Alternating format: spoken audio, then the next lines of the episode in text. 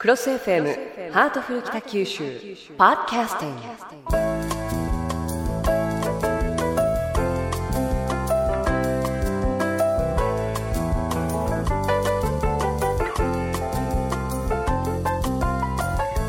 ハートフル北九州今日のテーマは節分です。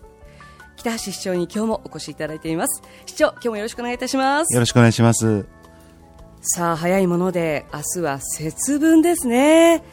節分といえば豆まきですが、えー市長は今年はご自宅で豆まきされますか？今のところ予定はないですね。もうお子さんが そうなんですよ。成人になられてますもんね、はい。でもあの小さい時には豆まきもされてたんじゃないですか？そうですね。時々おどけてね、えー鬼みたいな雰囲気を出してね、えー、若干怖がらせて、ははいい、楽しくやった記憶がありますね。市長が鬼役だったんですねそうです。はい。投げつけられましたいやい ギャーこの私結構勢いがありますんでねや、後のお掃除が大変ですから。そうですね。で、あの、鬼は外、福は内って言いながら投げたりですとか、それから年の数だけなんていうことも言いますけれども、あの、市長のご家庭ではお子様がちっちゃい時にはどうだったんでしょうか？年の数だけやはり豆は食べていらっしゃいました？いや、厳密には数は少なかったです。あの、後でニキビできたりしますからね、たくさん食べたら。はいそうかそうかそうか。はいさて、まあ、あのいろんなそこそこの、まあ、節分の風景なんていうのがあると思うんですけれどもあのお豆最近のあの落花生にしてみたりですとか小袋ごと投げてみたりして後で掃除が楽なようにいろいろと工夫される家庭も少なくないということなんですけれども、えーちなみに市長節分って2月3日だけだというふうに思っていらっしゃったりとかしますか？正直言いますと、はい昨日までそうだと思ってた そうか。バレちゃいましたね。えー実は、あの、1年に4回あるんだそうですね。私もあの、昨日知ったばっかりなんですけれども、あの、節分って季節の分かれ目を指す言葉で、立春、立夏、立秋、立冬の前日を意味するんだそうです。春と夏の境目、夏と秋の境目という感じですね。だから年4回。で、その中でも2月3日の節分が一番取り上げられるのは、立春が旧暦における新年を、えそしてその前日の節分が大晦日に当たるからなんだそうですね。新年を与えるにあたって、えー邪気なんかを追い払おうと豆まきをするということなんですが、ところで市長が個人的に豆をまいて、いやーって追い払いたいものって何かありますか？そうですね、強いて言えば、あの泥棒とか そういう怖い人たちがいなくなればいいなと、なるほど。あの、災いをもたらすような人たちに、はいわーって。そうですか。じゃあ逆に着てほしい服は何でしょうか？そうですね、どうしてもあの仕事のことが頭にあるもんですから、はい。あの企業誘致がまた進むとかね、新しい工場とか新しい研究所に来てほしいなと、すぐそういうふうに考えてしまいますね。市長らしいご意見で。まあでもあの本当にそうですよね。え北九州市長としてのお顔、まあお父さんとしてのお顔ももちろんあるわけですけれども、さて、あのもう一つ私のうんちくにお付き合いいただきたいと思うんですが、今回のテーマインターネットで調べてて面白いものを発見しました。豆まきといえばその始まりはいろんな諸説あるようですけれども、北九州の民話で鬼を追い払って豆まきが始まったとされるお寺として、何でも北九州市門司区の大技畑の玉泉寺というお寺が紹介されてるんですね。おーこれはなかなか興味深いお話が聞けそうですね。これは、はいじゃあ私の方からそのはいあらすじをご紹介しますと、北九州昔話接吻からご紹介します。昔ある年の節分の夜村人がどうしても明日までに隣村の玉泉寺に手紙を届けに行かなければならない。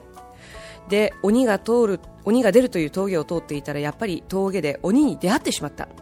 で村人を食べるぞという鬼に村人は食べられる前に最後のお願いとして鬼の神通力いろんなものに化けることができる能力を見せてほしいと頼みました。鬼が小さなものに化けた時を見計らって村人はパクリとそれを食べました。で食べられた鬼は怒って村人のお腹の中で暴れるんですけれども玉泉寺へとたどり着いた村人は助けを求め和尚さんが小僧たちに豆をたくさんいらせて村人にお腹いっぱい食べさせました。でやがてプーというおならと一緒に地面に叩きつけられた鬼は死んでしまったと。でそれ以来お寺では毎年たくさんの豆をいって節分の夜にまくことにした。これが全国に広まったと言われているということなんですがフロム北九州ですよね。すごいお話ですねこれは。すごいお話ですよね、あの鬼がちっちゃくなった時にそのまま潰してしまえばよかったのになんて思うのは私だけでしょうか。まあまあそれ置いといてどうでしょうか、えー市長今の民は、まあ、あくまでも宮ですからね。誇張もあると思うんですけれども。あの北九州市ってのはすごい歴史を持った地域ですよね。はい。したがってこの民話と言われてますけれども何か奥深い歴史、なんかすごい背景がひょっとしてあるんかもしれませんね。ね。一回ちょっとその辺を調べてみたいものだなと思いますね。うん案外たくさんその昔話を裏付けるようなデータも出てくるかもしれないですよね。まああの今度、私が詳しく調査して市長に報告したいと思いますけれども、さて前半で、えー市長のご家庭の風景を、えー教えていただきました年の数だけ豆を食べるという習慣。市長のご家庭ではあまりないということなんですけれども、まあ、でも考えてみると大豆ってものすごく栄養があるんですよね。これはもう絶対的にヘルシーな素晴らしいあの食べ物だと思いますね。うん。はい。えー植物性タンパク質で健康に良いということで、まあ、年を重ねるごとにその年の数だけ黙々と食べるっていうのは、まあ私であれば38粒、えー、市長は、えー何粒でしょうか？54です。食べづらい。54粒は食べづらいですね。38粒もかなり食べづらいですけれども。まあでもどうでしょう？これを実践している家庭って私の周りで聞いたことはないんですが市長の周りでちゃんと毎年食べてるよっていうご家庭あります？そうですね。ああまり話題にならないですね。ねでも日本っていうのは本当によく考えてみるといい伝統がありますね。えそうですね。あのそれぞれの何かこう祭日だったりとかイベントごとがあったりとかした時にそういう風流な習わしだったりとかが脈々とこう受け継がれていてああなんかいいなと思うんですけれども。えさて豆と同じようにその習わしで言うと最近で全国的に話題になっているのが恵方巻き。えーその年の恵方を剥いて巻き寿司を1本丸ごと無言で食べることで良い1年になるということなんですね。願い事が叶うとかいうことなんですけれども今年はどうやら南南東らしいですね。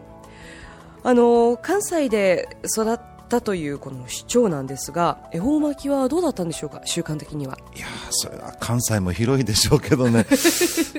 あんまり記憶ないんですよね。あそうですか。でも母親がよくねボーンと一本ねよく出してくれたのは記憶してます。詳しくあの説明はなかったんですけどそういえばそういうのはありましたけどね。えー。はい。巻きって言うんですね、はい。今人気のね、はい。うん。でそれをじゃああのお母様が出された時にはそれを1本家族が1本ずつ取ってやはり普通に食べていらっしゃったんですか、はい。丸ごとそのまま食べるんです。一本。切って出さないんですよね不思不思議だなと思いながら食べてましたね。あそういえばそのことなんですね。そうかもしれないですね、はい。あれはあの切ってしまうと縁が切れるとかそういう意味があるらしいんですけれども。あの近頃はコンビニですとかスーパーの宣伝によって一気に全国区になったこの恵方巻き、えー、南南東今年であれば南南東に向かってみんな同じ方向を向いて無言で黙々と巻き寿司を一本これ食べきるっていうのも ちょっと不思議な光景といえば不思議な光景ですよね。えーさて、あのーいろいろとご紹介してまいりました。お話も伺ってまいりましたけれども最後にですね節分に関して、えーリスナーの皆さんにお得な情報をお知らせしたいと思います。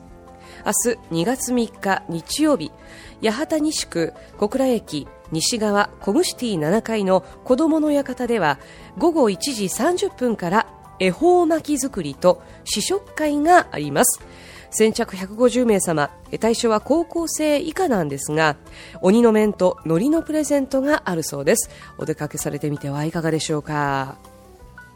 ということで、えー節分ですけれどもね、えー明日は特に節分ええ今日は特にん？明日は特に、えー、節分の予定がないということなんですけれども、まあ、これもお孫さんなんかができたら様子は違ってくるんでしょうね。願い事が叶うんですからね。はいあの僕もその恵方巻き食べてみよう。南南東ですね。南南東です。はい、えー商売繁盛中心市街地活性化を お願いしよう。